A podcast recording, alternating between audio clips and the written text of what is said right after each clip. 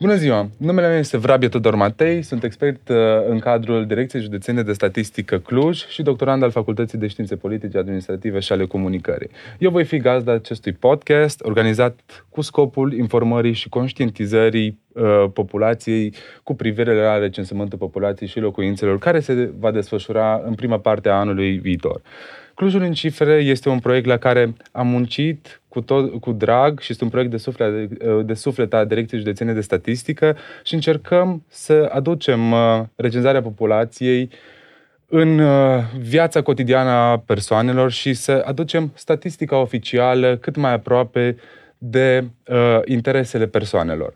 Uh, recensământul populației și locuințelor se va realiza uh, în anul următor și este coordonat de către Institutul Național de Statistică prin intermediul Direcțiilor Teritoriale de Statistică. Astăzi avem plăcerea să o avem, să o avem uh, lângă noi pe doamna director executivă a Direcției Județene de Statistică, Mariana-Emilia Negrilă. Bună ziua, vă mulțumim că ați acceptat să fiți astăzi alături de noi ca prim invitat. Bună ziua! Uh, în continuare, aș avea rugămintea să prezentați oamenilor ce înseamnă recensământul populației și locuințelor și care este importanța acestuia. Bună ziua! Recensământul populației și a locuințelor, așa cum ați spus, se realizează odată la zece ani. Fiind o cercetare amplă de interes național, o cercetare totală, cum spunem noi în termeni statistici, prezintă o extrem de mare importanță, deoarece toate politicile publice trebuie să fie fundamentate pe, pe baza rezultatelor recensământului. Am înțeles. Care sunt metodele prin care uh, se vor colecta datele în cadrul recensământului populației și locuințelor? La recensământul din anul două mii douăzeci și doi, deci care se va efectua efectiv în anul două mii douăzeci și doi, vom avea două metode de colectare a datelor direct de la populație. Vom avea o primă etapă de autorecenzare, respectiv populația va avea posibilitatea să acceseze un link dedicat recensământului și să completeze datele din chestionarele de recensământ. Ulterior, în a doua etapă, vom avea recenzori care vor vizita fiecare dintre locuințele unde nu a existat autorecenzare și va realiza interviuri față în față cu persoanele care au reședința în acea locuință. Pentru că, tot ați, pentru că ați menționat că acest recensământ se va desfășura anul viitor, ne puteți spune exact când începe acesta și cum se va desfășura mai exact? Adică vă rugăm să ne prezentați pe scurt etapele recensământului. Da, momentul de referință al recensământului este stabilit la ora zero din data de întâi decembrie două mii douăzeci și unu. Cum spuneam, colectarea efectivă a datelor va fi în anul două mii douăzeci și doi. Vom începe de la întâi februarie până în cincisprezece martie. Vom prelua din surse administrative date disponibile și chestionarele electronice de recensământ vor fi populate cu aceste date. Apoi, începând din cincisprezece martie până în șaisprezece mai, se va realiza etapa de autorecenzare, iar în perioada mai șaptesprezece iulie va fi recenzarea față în față realizată cu ajutorul recenzorilor. Vreau doar să precizez, în etapa de autorecenzare, pentru populația care nu are, nu deține abilitățile necesare să utilizeze un dispozitiv de pe care să poată să completeze chestionarele sau nu deține un astfel de, de dispozitiv, vom avea recenzori care vor asista populația în această autorecenzare. Vor fi locații stabilite, de regulă cu primăriile vom, vom stabili care sunt aceste locații, unde recenzori angajați special pentru acest scop vor fi dotați cu tablete și vor ajuta populația să se autorecenzeze. În ce stadiu suntem în momentul actual la nivelul județului Cluj pentru pregătirea recensământului? Da, cum spuneam, recensământul este o, o cercetare extrem de complexă și necesită pregătiri cu mult timp înainte de realizarea efectivă. Noi am început încă, am demarat activitățile încă de la începutul acestui an, prin construirea unei baze de date cu clădiri și locuințe în format G I S. Ne avem nevoie de aceste informații pentru a realiza sectorizarea teritoriului, respectiv fiecare recenzor trebuie să știe zona, locuințele în care, unde trebuie să meargă și să realizeze interviurile pentru a colecta datele. Așadar, într-o aplicație informatică am pentru județul Cluj, am înscris acolo denumirile arterelor, toate clădirile din județ, toate locuințele din cadrul unei clădiri din județ și uh, suntem acum în curs de definitivare a acestei baze de date. Uh, vreau să precizez că am fost sprijiniți permanent în această activitate de către primărie și de instituția prefectului uh, și vreau să mulțumesc în mod special uh, personalul din primărie și primarilor, care au fost foarte deschiși și ne-au acordat uh, sprijinul împreună reușind să, să aducem la realitate această bază de date care nu există în prezent uh, nicăieri. Cum ați menționat și dumneavoastră anterior, acest recensământ este unul digital și o sută la sută informatic. Cum pot oamenii să ajute la o mai bună desfășurare a acestuia? În primul rând, oamenii ne ajută dacă furnizează răspunsuri corecte și complete. Asta este foarte important, să avem date de calitate la recensământ.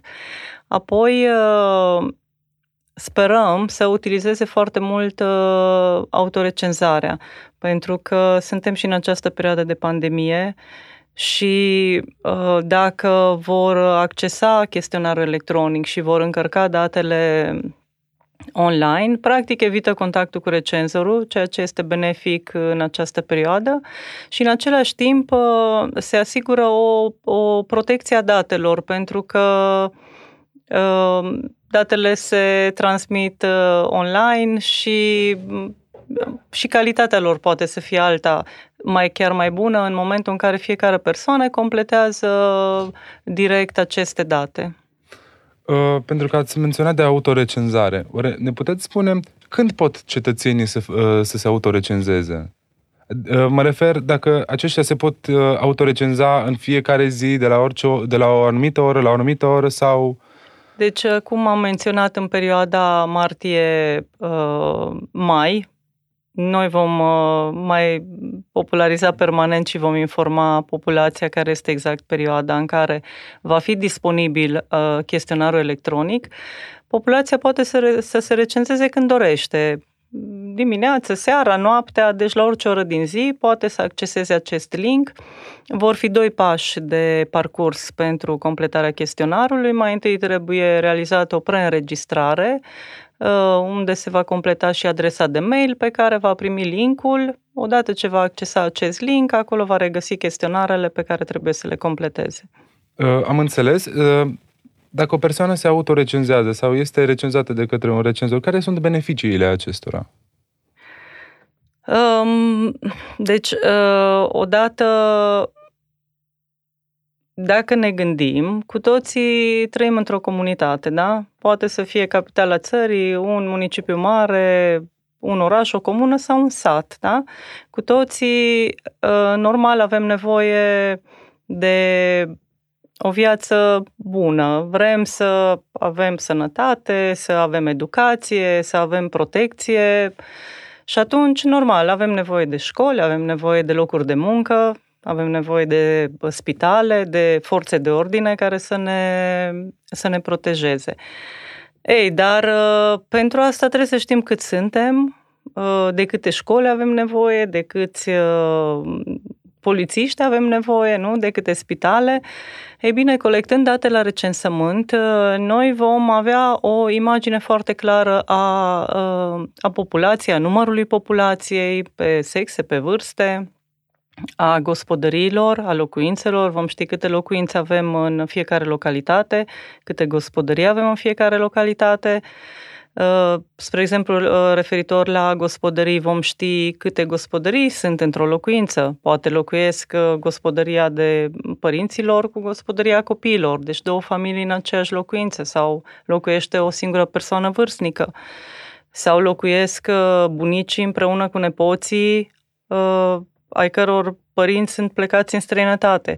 Și atunci, decidenții pot să stabilească în ce domenii au nevoie de a implementa anumite proiecte, de ce fonduri au nevoie pentru a lua acele măsuri și a implementa niște proiecte, atrage fonduri pentru a îmbunătăți calitatea vieții cetățenilor. Așadar, dacă noi răspundem, comunicăm aceste date și decidenții cunosc exact situația care există în comunitate, pot să aplice niște politici care să fie dedicate strict domeniilor pentru care este nevoie în acea comunitate.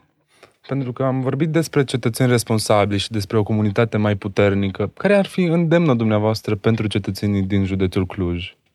În primul rând, vreau să rog populația să participe la recensământ.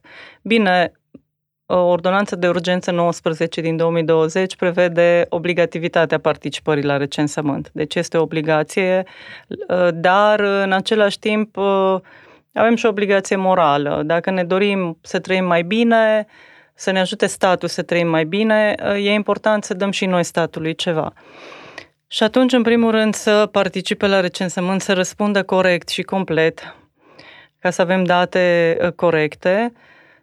Și, dacă se poate, preponderent să utilizeze autorecenzarea, fiind și o metodă mai simplă de, de colectarea datelor.